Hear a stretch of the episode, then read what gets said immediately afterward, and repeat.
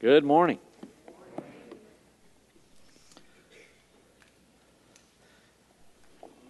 Well, today, do this to your head, kind of stick it on tight because I, I intend to swirl it, spin it. Should be spinning. And, and because of that, I'm going to be methodical. There are some people that, uh, no names, my wife, that uh, tell me I talk too fast rush through, and she'll say, I'll go home and I'll, I hear lectures like, just because you get it doesn't mean that we all understand everything you're saying. You talk so fast. We're trying to keep up. Slow down. No amens? Good. That is a fault of mine. I am always, I'm always open to loving criticism. I really am. I mean, if it's loving, there's some that just say, You stink. But this is a very important day when we come to this passage of Scripture. All Scripture is God breathed and it comes to us for our edification and for God's glory. And some just stand out amazing. And you're not going to see it when you read it because 19 verse, chapter 19, verse 28, after he said all these things, he was going on ahead, going up to Jerusalem. That passage begins the Easter week. We're about, at this point, uh, six days before Jesus' death. That's where we are, six days. In fact, if you like to write in your Bible, you should write out there Monday, March the 3rd, AD 33. That's the day. And it's important that you know that day because I'm going to tell you why this proves that Jesus of Nazareth is the Messiah. It's an amazing mathematical prophecy. Everything that since Luke chapter 9, verse 51, has led up to this day, he has set his mind to go to Jerusalem. He knows what's going to happen in Jerusalem. He is, as John the Baptist called him, the Lamb of God who takes away the sin of the world. John chapter 1, verse 29. That's who Jesus is. The lambs of the Old Testament atoned for the sins of Israel. Jesus is the Lamb of God who takes away the sin of the world. He is that man. That's the designation early in the first day of his ministry in John chapter 1, verse 29. And as he comes into the last week of his ministry, during the Christmas season, isn't that great? We're in the Christmas season talking about the Easter season. Those, those two go together like peanut butter and chocolate. So, after he'd said these things, after he had given the, the parable of the minas, the money usage, uh, how those, some use what God has given them to further, and to glorify God, others just don't do anything with it. Some are believers, some are not, not believers, as indicated by their actions. After he's converted this uh, self righteous, pompous Jew named Zacchaeus, brought this man to know Christ, his soul has been saved. It's indicated by how he gives up half of all his possessions and four times as much to the people that he has bilked. Right after he has given sight to a blind man named Bartimaeus, right after he has said that he's going to Jerusalem to die, be arrested, to die, to be crucified, to be resurrected, to be ascended into heaven, and to return. After he said that, he knows where he's going. We know that. That's right on the heels of after he'd told the rich guy who said, Hey, I want to know how you can have eternal life. Jesus said, Sell everything you have. Give it to the poor and come follow me. And the guy couldn't do it. Jesus has been saving souls and chasing people away just by simply giving them the truth up to this day. Many believe in him. His 12 disciples, well, minus one anyway, know that he is the Messiah. They believe in him, but they don't have all the information. When he comes into town that day on verse 28, Luke 19, 28, after he had said these things, those are the things he had said, the narrative continues. He was going on ahead, going up to Jerusalem. Doesn't say he's arrived there, but that's where he's going. In fact, if we look at the Gospel of John, John gives us indications that the synoptics do not. The synoptics are Matthew, Mark, and Luke, and John is a bit unique. John gives us indicators that we don't get in the synoptics, for instance, when he raised Lazarus from the dead. You remember the town that Lazarus was raised in? It was the town of Bethany. And look, Jesus is approaching Bethany in Bethpage. It's actually it's pronounced Bethphage, but I'm going with Bethpage. It just flows a little bit better. He comes into the town where he had previously raised Lazarus from the dead, where he had made enemies among the Pharisees. Lazarus had been dead four days. Jesus stood outside of his tomb and said, Lazarus, come forth. He did. They unwrapped the, the wrappings around his body. He lived.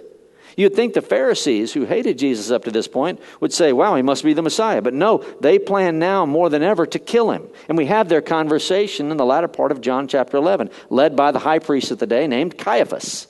Kill him. Let's kill this guy who raises the dead. They're of the devil.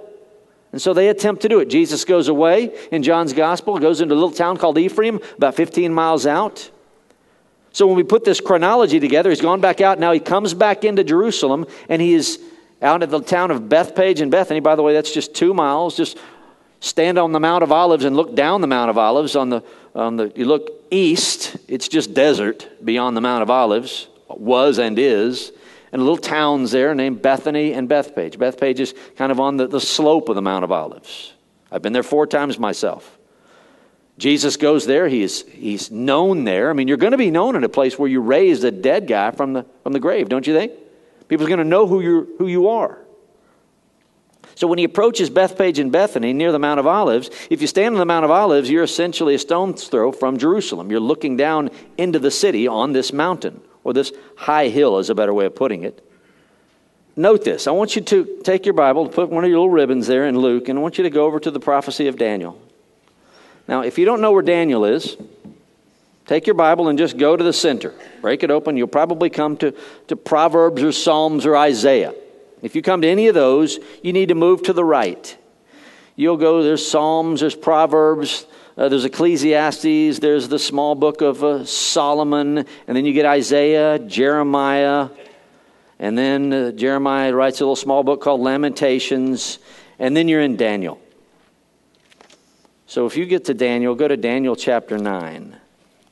If you go to Ezekiel, you're too far. I'm sorry. Ezekiel is after Lamentations. Ezekiel, then Daniel. Forgive me. I just figured that out, you know, because I was turning there too. Ezekiel, then Daniel. Daniel chapter 9.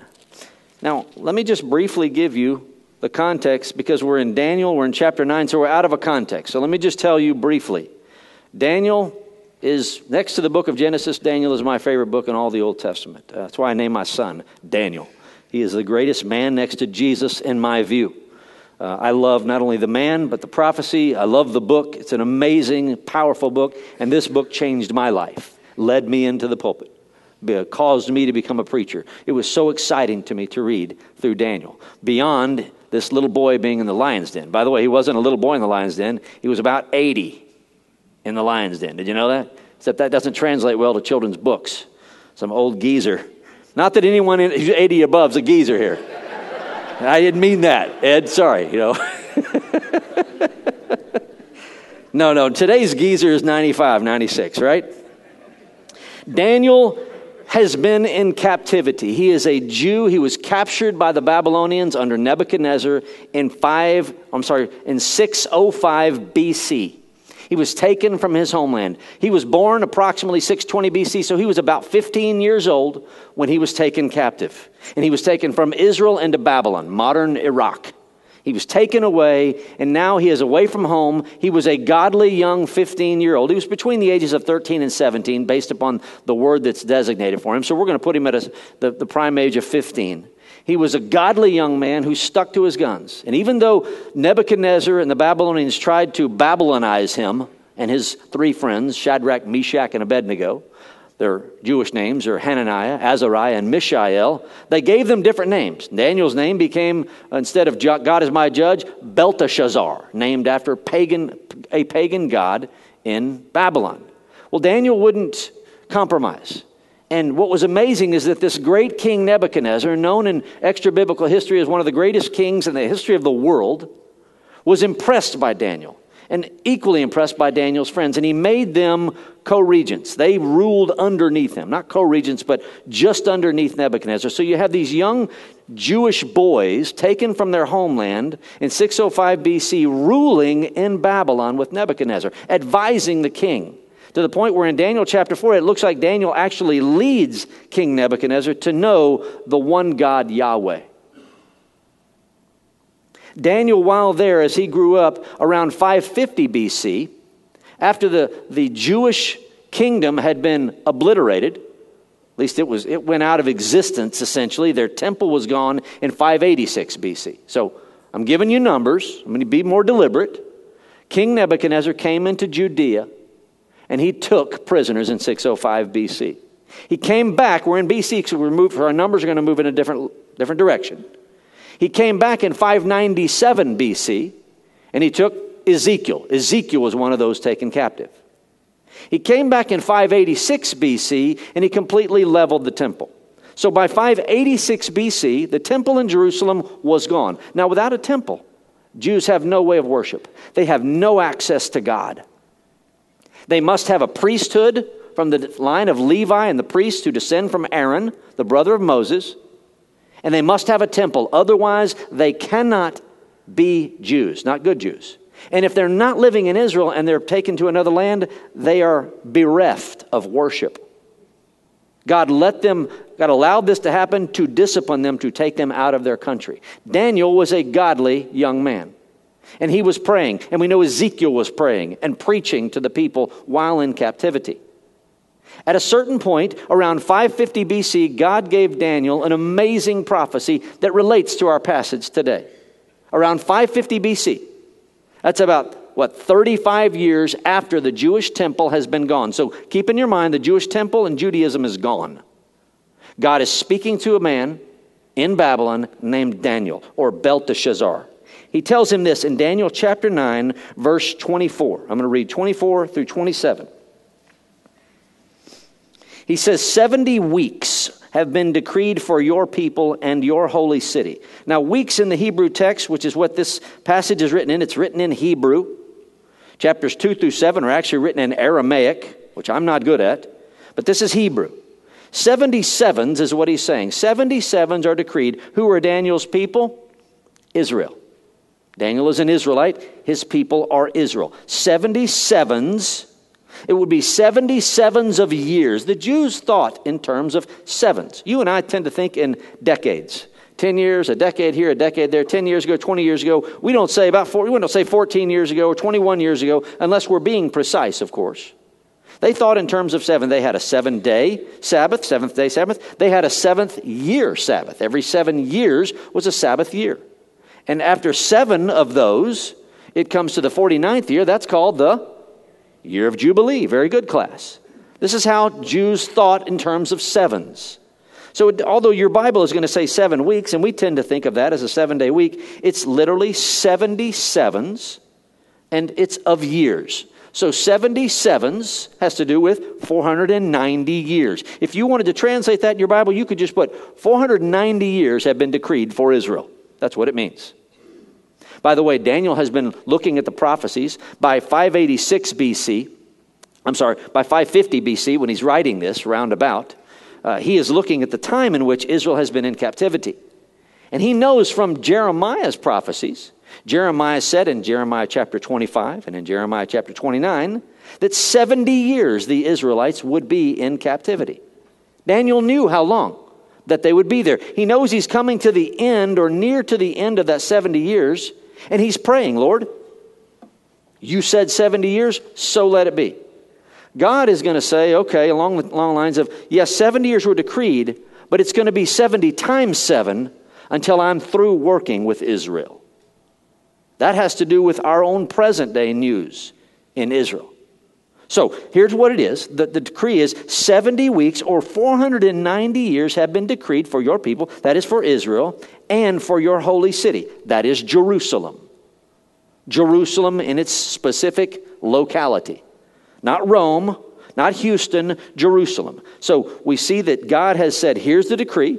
490 years have been decreed for Israel and your holy city, Jerusalem. It will do six things. The first three have to do with the first coming of Christ. The second three have to do with the second coming of Christ or their Messiah.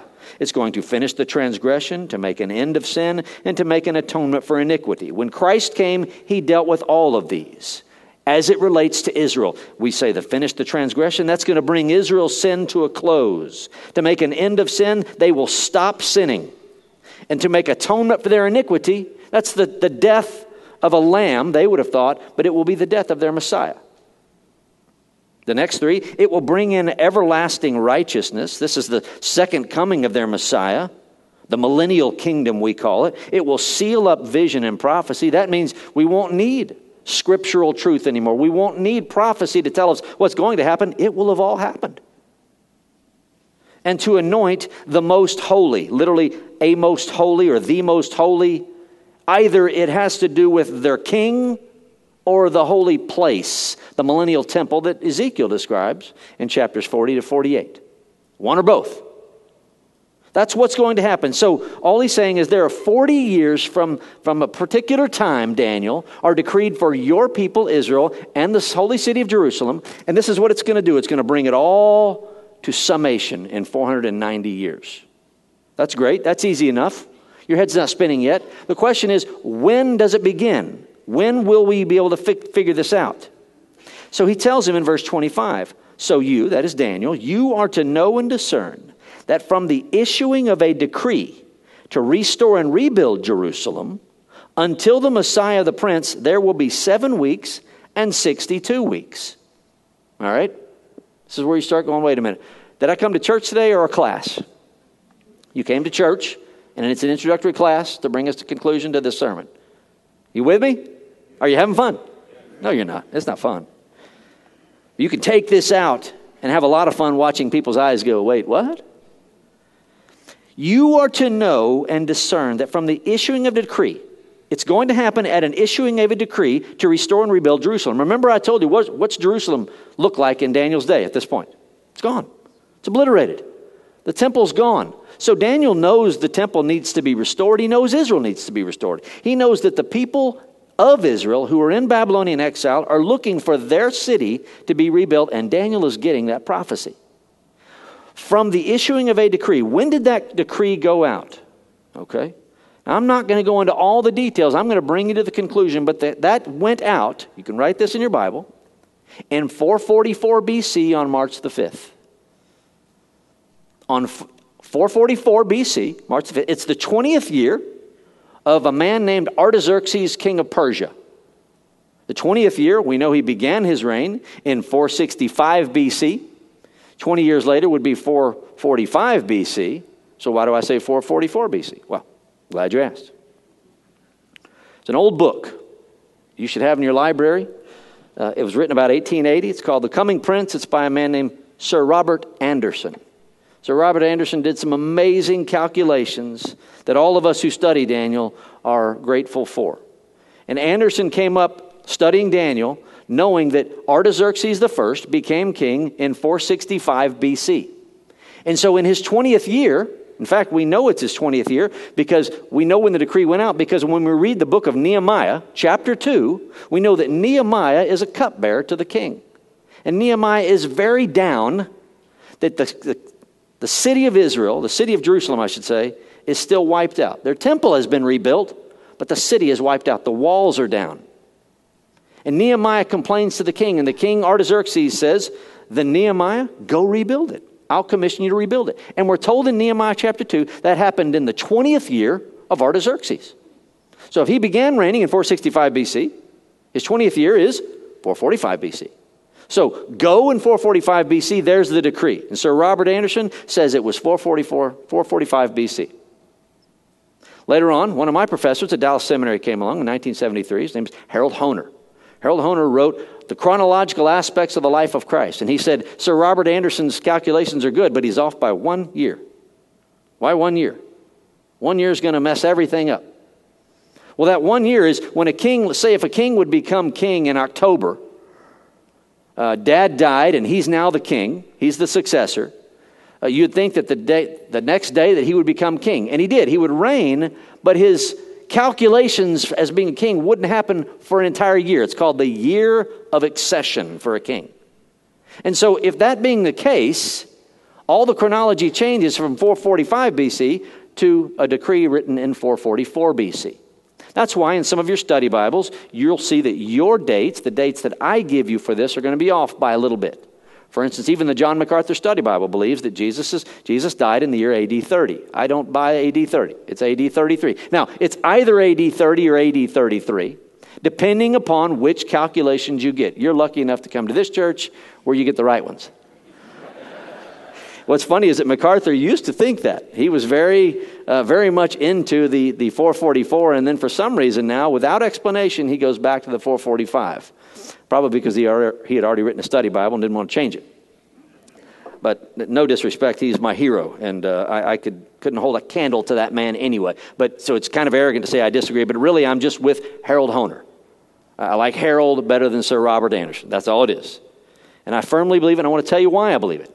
I believe it because on 444 BC, that decree went out. And if Daniel said, or if God told Daniel that there would be 77s or 490 years, then we know that that 490 years began when a decree went out. So all we have to do is take the date of the decree and begin to count down these 490 years. Okay? Problem number one with it is that it says again, verse 25, you are to know and discern that from the issuing of a decree to restore and rebuild Jerusalem, that's what Artaxerxes gave. Nehemiah, go restore Jerusalem and rebuild it.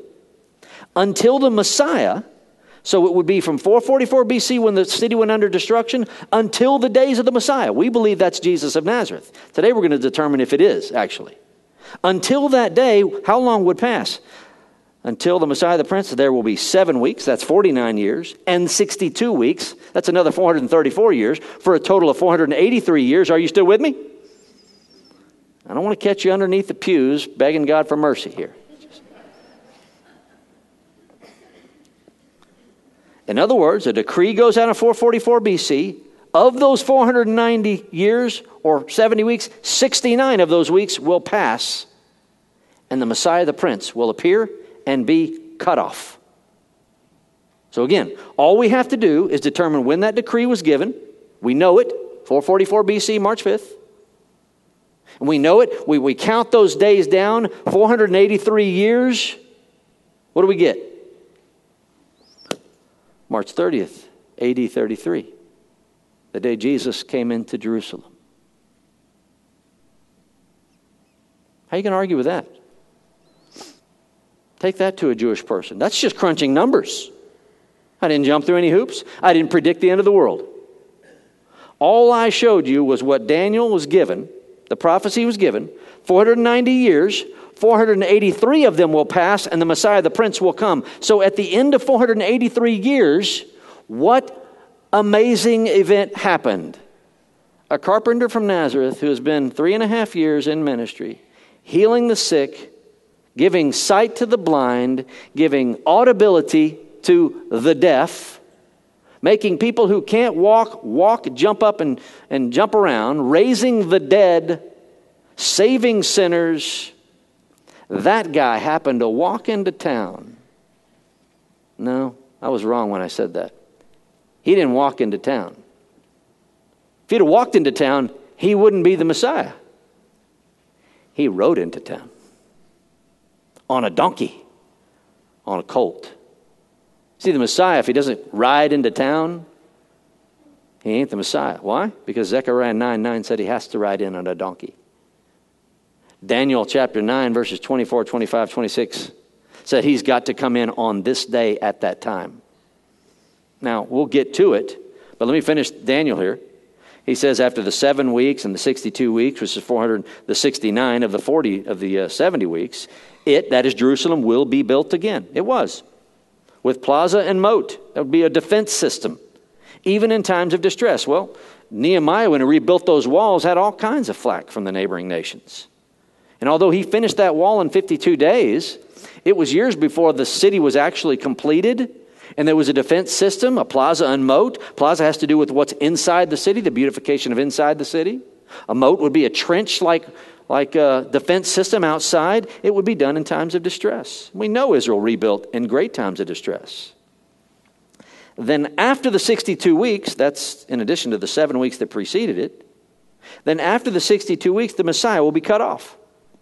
Well, we know that when Jesus came into town, and we'll see today from today's passage, people hailed him as this great king. Four days later, they killed him. They cut him off.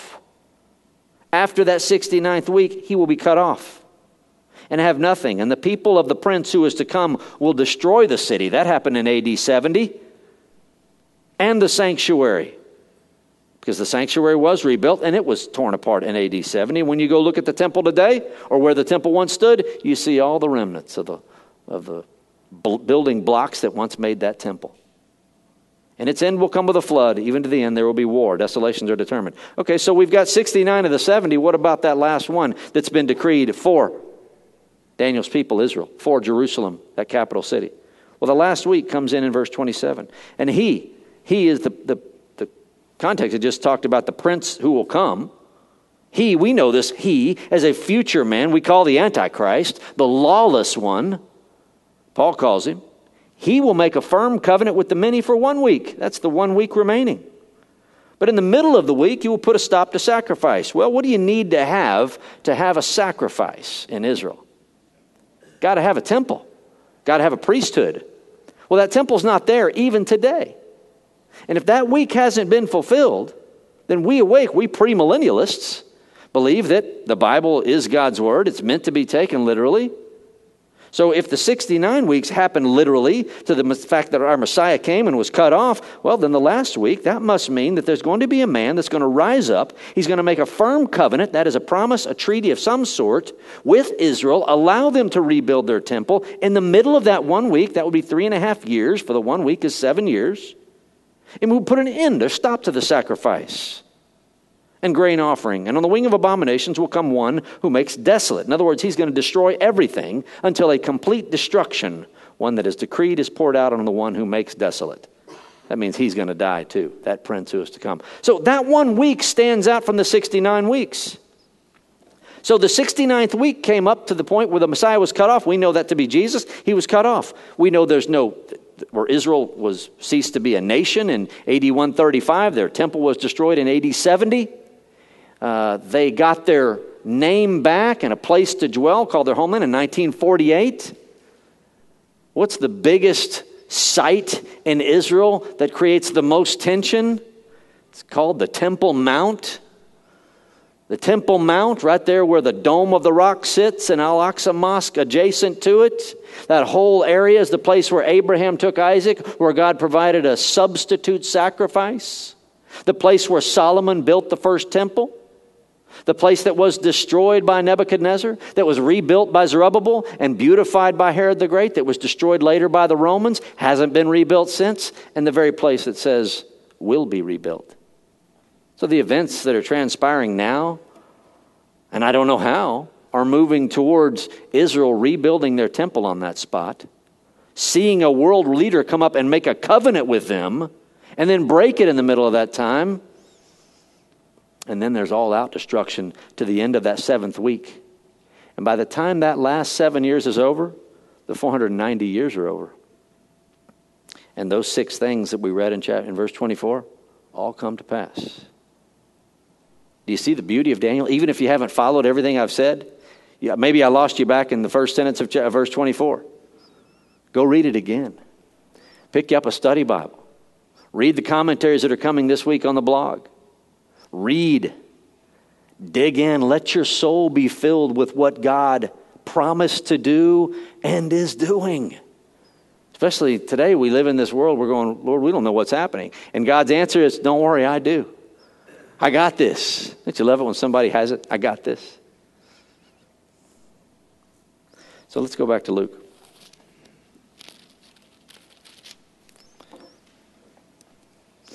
Monday, March the 30th, AD 33, is 483 years after Artaxerxes' decree to restore and rebuild Jerusalem. 483 years later, Jesus walks in. That doesn't surprise us. We know he's the Messiah. He approached Bethpage and Bethany near the mount that is called Olivet. And he sent two of the disciples, saying, Go into the village ahead of you. There you will enter. You will find a colt tied on which no one has ever sat. Untie it, bring it here. Now remember, Jesus is known in Bethany. He's raised Lazarus from the dead. Everyone knows him. The Jews who were there to see it have now issued a death warrant for Jesus because they saw what happened in Bethany. Jesus just says, it's like he says, sneak into town, grab me a horse and, or a colt and, and, and sneak out. It's kind of like that's what he's saying, but he's not. Because he gives, he, he anticipates that someone might ask if two guys just go in and say, hey, this is the colt we want, and take it. If anyone asks you, why are you untying it? You shall say, the Lord has need of it. Okay. So if someone says, hey, why are you guys untying this colt? In fact, Matthew says it didn't, they didn't just untie a colt, but they untied the donkey, the mother of the colt, which probably means the colt wasn't going anywhere without mama.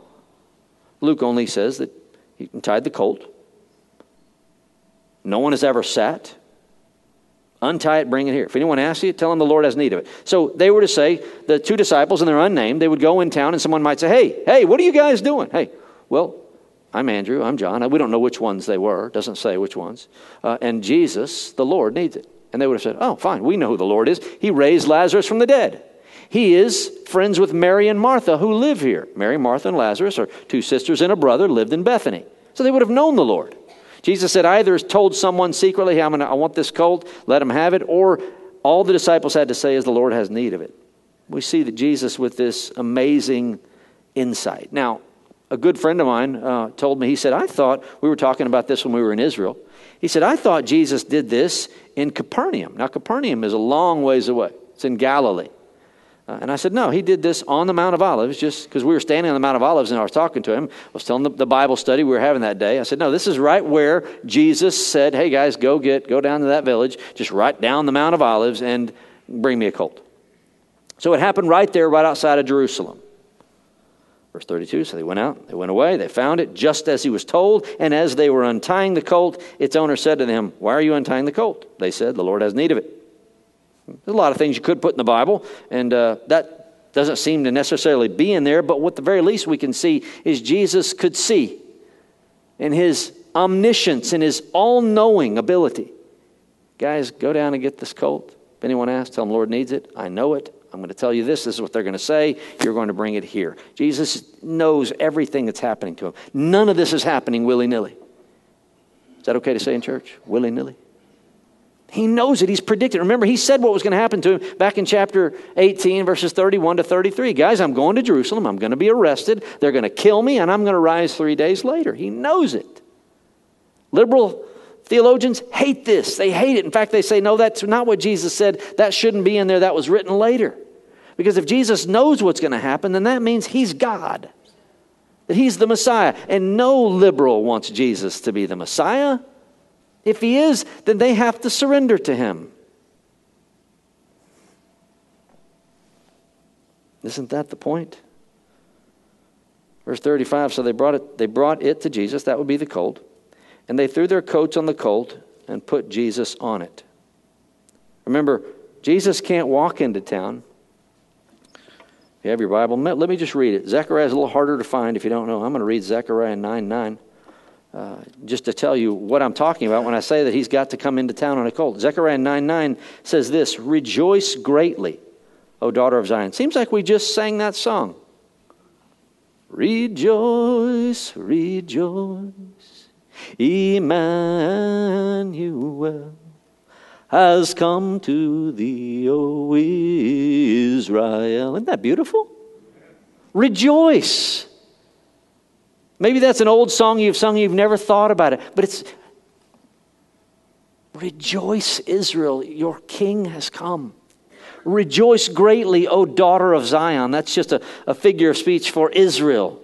You're the daughter of Zion. Shout in triumph, O daughter of Jerusalem. Behold, your king is coming to you. He is riding a big white horse with a sword at. No, that's not what it says.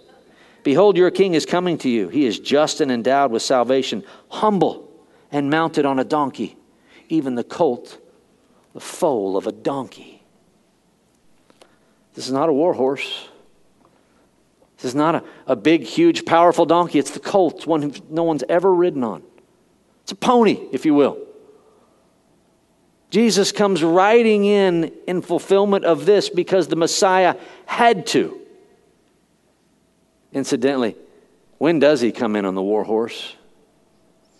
Revelation chapter 19, verse 11 has him coming in on the white horse. Because his second coming, he comes as that warrior to mete out his punishment for all who have refused to submit to him as Lord and God. Here, he comes as this, the same way he was born in humility laid in a manger. He comes in this great humility on a colt, foal of a donkey. The people are throwing their coats on the back of it. Verse 36 As they was going, they were spreading their coats on the road. This is what you did for a monarch. This is what the people believe. He's the king. He's coming into Jerusalem. He's going to overthrow Rome. They're throwing their coats on the ground and on the donkey so that Jesus could sit on it, and on the ground so that he can go forth. It shows respect and adoration. We'll see how fickle they were by week's end, spreading their coats on the road. In fact, John's gospel says they were waving palm branches. It's another way that you honor a king. In Revelation chapter 7, what, what is the, the, the big, huge company doing with, with Jesus as he's come the second time? Waving palm branches, hailing their king. Verse 37 As soon as he was approaching, near the descent of the Mount of Olives. So he's come to the very end. When you come to the descent of the Mount of Olives, you're in the, the Garden of Gethsemane. And you are just right, you're in Jerusalem. When they got there, the whole crowd of the disciples began to praise God joyfully with a loud voice for the miracles which they had seen. So there's a group among this crowd. They think they know who Jesus is. Again, it would be a beautiful story of salvation if we didn't know that these are the same group that in, in four days are shouting for him to be crucified. Crucify, crucify. They were disappointed in Jesus. Maybe some of you have been disappointed in Jesus. You were fed a false view of Jesus. You were told that He's the, the end of all your problems. That if you believe in Jesus, you'll be healthy and wealthy. And you're neither wealthy nor healthy. And you're wondering, why are these things happening to me? I became a Christian. I thought God was going to um, relieve me of all of this. That's why people abandon their faith. They've had enough. Even preachers. There's too many stories of preachers out there who come to the pulpit and think that God is going to do this, this, and this because of what they do. And they're disappointed. They're disappointed in Jesus. It didn't happen the way they thought it would unfold. The people are thinking Jesus is going to come to town. He's going to reaffirm the role of Israel. He's going to sit on David's throne, which is in Jerusalem. He's the man. And so at this point, they're all with a loud voice crying out and they're shouting. Verse 38, the tense of that verb means it's ongoing. Blessed is the King who comes in the name of the Lord. It's a quote from Psalm 118, verse 26. Blessed is the King. They're calling him the King. Matthew's gospel adds that he's the son of David. If you're the son of David, you are the prophesied king. He's come in the name of the Lord. By the way, the word Lord there is, the, is in all caps. That means the Hebrew word for it is Yahweh, the, the covenant personal name of God. He comes in the name of God. He's the king. He's the one who will sit on David's throne. He is God. Blessed is he. Again, uh, Matthew and Mark use the word Hosanna. Hosanna, which is not a name, by the way, it's a, it's a praise. It means save now. Uh, salvation in the highest. Hosanna, save now, salvation in the highest. Son of David, blessed is the King. And then he says, Peace in heaven, or they say, Peace in heaven and glory in the highest. Peace in heaven. They don't say peace on earth, which, by the way, if we look back at Luke chapter 2, verse 14, when Jesus was born, what did the, those shepherds say? Peace on earth. Or the, the angels told the shepherds, Peace on earth and goodwill towards those whom God favors. Here it's peace in heaven. There's peace in heaven. When there's peace in heaven, there's peace on earth, glory in the highest. It looks like they get it, don't they? You should write outside of your Bible there crucify, crucify. Because by Luke 23, that's what they're calling for. You see, that's what people do one day. They show up to church, they sing a song, they go home, say, Jesus, He's the man. He's my Savior. I love Him. Then someone in their family gets sick and they die. And something happens. They lose their job. And life takes a turn for the worse for them. And they wonder where God is. And they're through with God. And they, they decide that prayer doesn't work. God isn't there. He disappointed me. They play the victim. A lot of people out there playing, playing the victim. God took someone they loved, and so they're going to be angry with God. They're going to stop worshiping. They're going to show Him, the Almighty Creator of heaven and earth, who does nothing wrong. You see, folks, we don't get everything we want. We don't get to tell God, here's what we want. So we're turning this in, stamp of approval. You give what we want because we prayed in Jesus' name. No. God says, I'm God.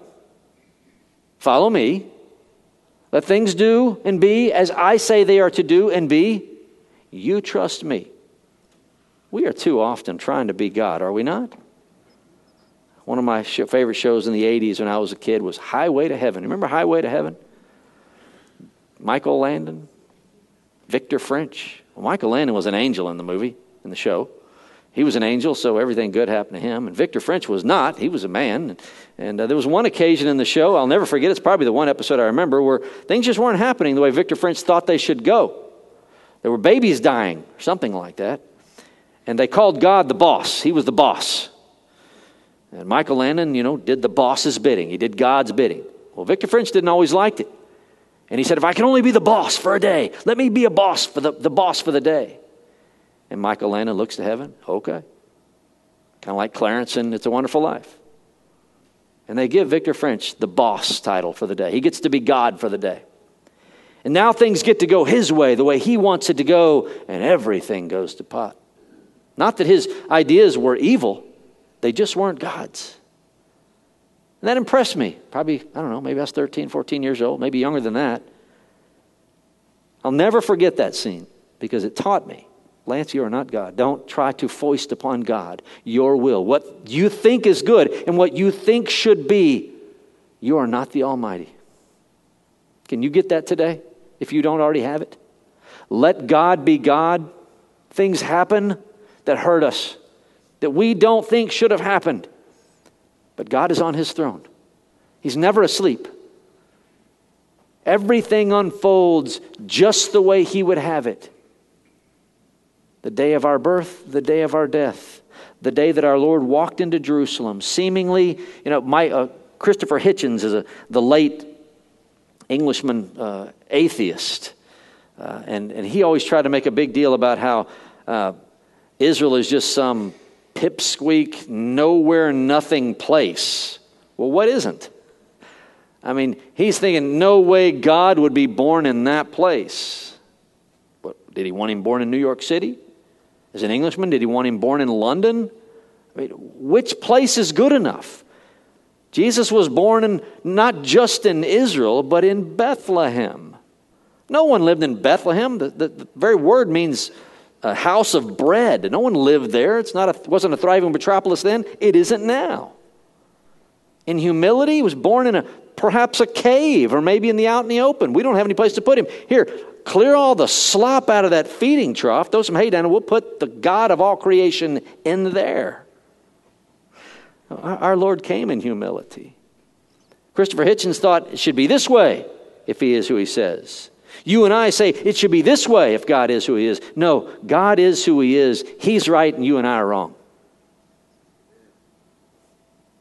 You get that down, folks, you can live a peaceful life knowing God is in control. And so, what they love on this day, they'll call for his death four days later. Now, in the midst of this, verse 39, are the Pharisees, who have never been big fans of Jesus. Verse 39 Some of the Pharisees in the crowd, mind you, the whole context is this shouting, continual shouting, and loud voices Blessed be the King who comes in the name of the Lord, peace in heaven and glory in the highest. Some of the Pharisees in the crowd said to him, Teacher, rebuke your disciples. Tell them to hush. They are calling you God. You can't let them do that. Remember, up to this time, Jesus will perform miracles and he'll tell people, don't go tell anybody. Keep this to yourself. Go show yourself to the priest. Don't go tell anybody. Jesus is not trying to keep his identity a secret, he's just trying to be able to walk freely around Israel. People go off and tell it anyway. But he says, look, let's keep this on the, on the down low. But now, they're telling him, keep it down. And Jesus is, does, he doesn't say, yeah, you're right, we need to keep this down that I'm God. We don't want the whole world to know that. It's just the opposite now. Now it's, no. Verse 40 Jesus answered and said, I tell you, if these become silent, the stones will cry out. The stones will cry out. I started thinking, I, I don't know why, I just have this curse, but every time I, I, I often think, if I was a rock star, which I clearly am not, and I wanted to, to name the title of my band, it would be not the Rolling Stones, they're already there. It would be The Stones. And my first album would be They Cry Out. Now, if I only had the talent to make that work, I could go on to another career. Jesus answered, I tell you, if I shut these people up, Pharisees, the stones I created, the trees out there, the mountains, they would proclaim it. You can't keep who I am a secret. They're not going to shut up, and I'm not going to tell them to shut up. I don't think God ever says, okay, turn it down. The worship is a little, a little too much. I get it. No, He never does that. And you don't even have to carry a good tune, which is really good news for many of you. If God would have wanted you to carry a good tune, He'd have given you a good tuner. You know, you know you're the type because while you sing, people kind of always get given it this. Or if you see somebody doing this a lot while you're singing, they're talking to the neighbor going, I wish they could sing. So if you see anybody doing that, you know, while you're singing, you know you're probably not singing. But, but just keep singing louder, all the louder. Because God is not interested in those who carry great tunes like our singers up here. Shout it. No cacophony of sounds, just shout it if you believe it. Only if you believe it. Don't play the hypocrite. Jesus came into town on the day God designated for him to come in. Daniel's prophecy says it. He didn't, write, he didn't walk in, he rode in, just as Zechariah said. He descended from Abraham, whom God made his covenant with. He descended from Abraham's great grandson, Judah, whom God made the covenant with. He descended from uh, his father David, who descended from Abraham, Isaac, Jacob, Judah. David, thousand years later, Jesus. He was born in the town of Bethlehem, as prophesied 700 years before it was. He was born of a virgin, prophesied 700 years before that happened in Isaiah 7. By the way, the Bethlehem prophecy is Micah 5 2, if you need to look it up. From Abraham, Isaac, Jacob, Judah, David, the tribe, the people, the location, the means, through the Holy Spirit, through a virgin. He said, I came to set captives free. I came to set people free from their bondage. He did just that. He forgave sins. He received and accepted worship. He came down into town. He came into town on the day a prophet said he would over 500 years prior. He fulfills this amazing prophecy that we read in Isaiah chapter 53.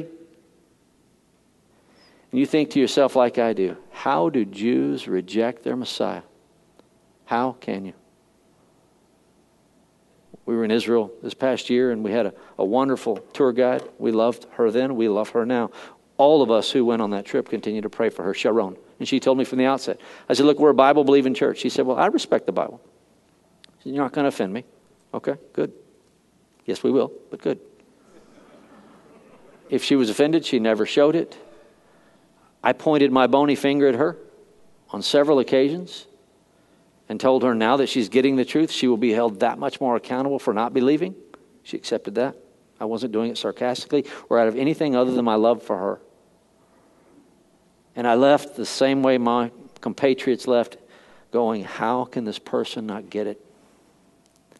their own scriptures point to Jesus of Nazareth as the Messiah.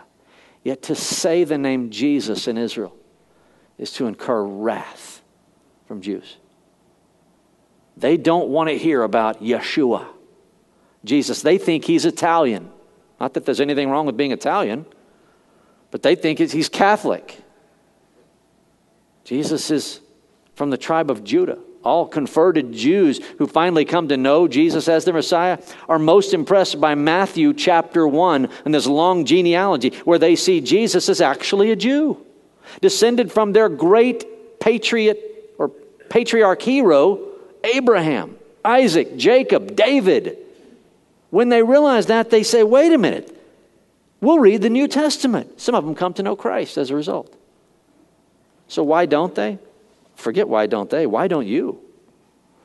You say, Well, I believe Jesus is. Do you? You believe he's the Messiah? You believe he's the Christ? Let me tell you what I believe.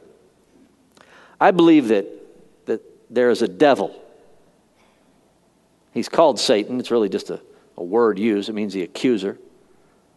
I believe there's Satan, the devil, that old serpent of old, the most wicked of all beings ever created. I believe. I believe he is powerful. He has done some powerful and mighty things, and he will do great and mighty things in the future. I believe that. Does that make me a Satanist? I believe in him. No, it doesn't, does it? Because I will not submit to him. The same is true with your quote unquote belief of Jesus. You can believe all you want about Jesus. The devil believes all those things, even more so than you. But just because you believe about Jesus doesn't make you a Christian. Any more so than me believing about the devil makes me a Satanist. Well, what makes me a Christian? Believe in the Lord Jesus Christ, submit to Him as God. Blessed is he who comes in the name of the Lord. There is salvation in no one else. We've seen all the evidence that Jesus preaches up to this point. Those who were given the minas, the minas in chapter 19 there, they put it to work. Jesus said, if you don't love your, your me more than your own family, you cannot be my follower. If you don't take up your cross daily, you cannot be my follower. It's not just something you say, yeah, I believe that. Yes, that's where it begins. But if you truly believe it, you will live it. And if you don't live it, you are showing the rotten fruit that you don't really believe it. We live in a world where Christianity has become, even in what's left of good churches, it's preached as, hey, believe and you're in. Once saved, always saved. I believe in once saved, always saved. But I just don't believe that they're actually saving people. I hear of revivals in Africa where there are more Christians than not. And then I see the preachers that are preaching, and I go, no, they're not. That's not Christ. That's not the Jesus of the Bible. What about you? Believe in the Lord Jesus Christ and you shall be saved. But what does it mean to believe? Submit your life to Him. He is King. Bow your knee to Him. Repent of your sins and don't go back to them. Give of yourself of your life, your service, your money. Give. These things don't make you a Christian, they are the fruit of what it means to be a Christian. Jesus is the Christ. The Christ has come. We'll celebrate his birth in a couple of weeks.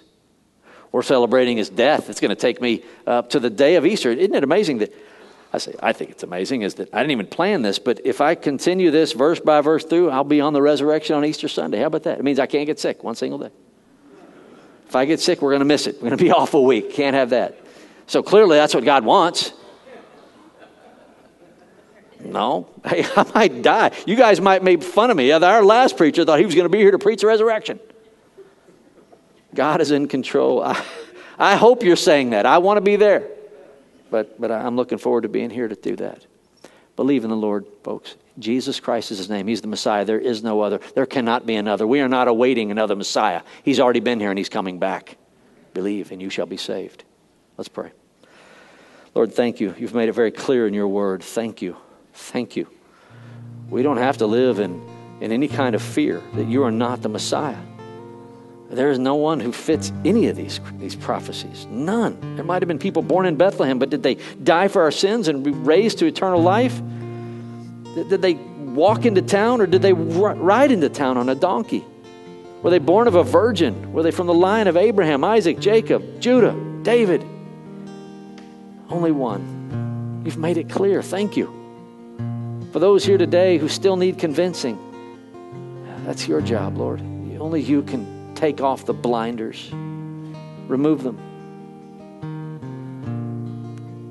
Allow everyone to believe who hears the gospel, our Jewish brothers and sisters, our sister Sharon in Israel, for the peace of Jerusalem, that day when you arrive and bring eternal peace to that city, and you will arrive with us, your people. Lord, I pray that this lofty, amazing fulfillment that you've said you would do, we know you will. As we await its fulfillment, may we be found faithful, faithful in our marriages, faithful in our singleness, faithful in our giving, faithful in our worship. May you arrive to find us faithful, working through our problems, praying and on our knees, submitting ourselves to you as Lord and God, because that's who you are. May the light of Jesus shine through us in this dark world so brightly that no one misses Jesus after simply meeting us. May you flow through us so freely. This we pray in Jesus' name. Amen. My friends, Merry Christmas. Have a wonderful day. May God bless you. You've been listening to a sermon by Dr. Lance Waldie, Senior Pastor of Harvest Bible Church in Cypress, Texas.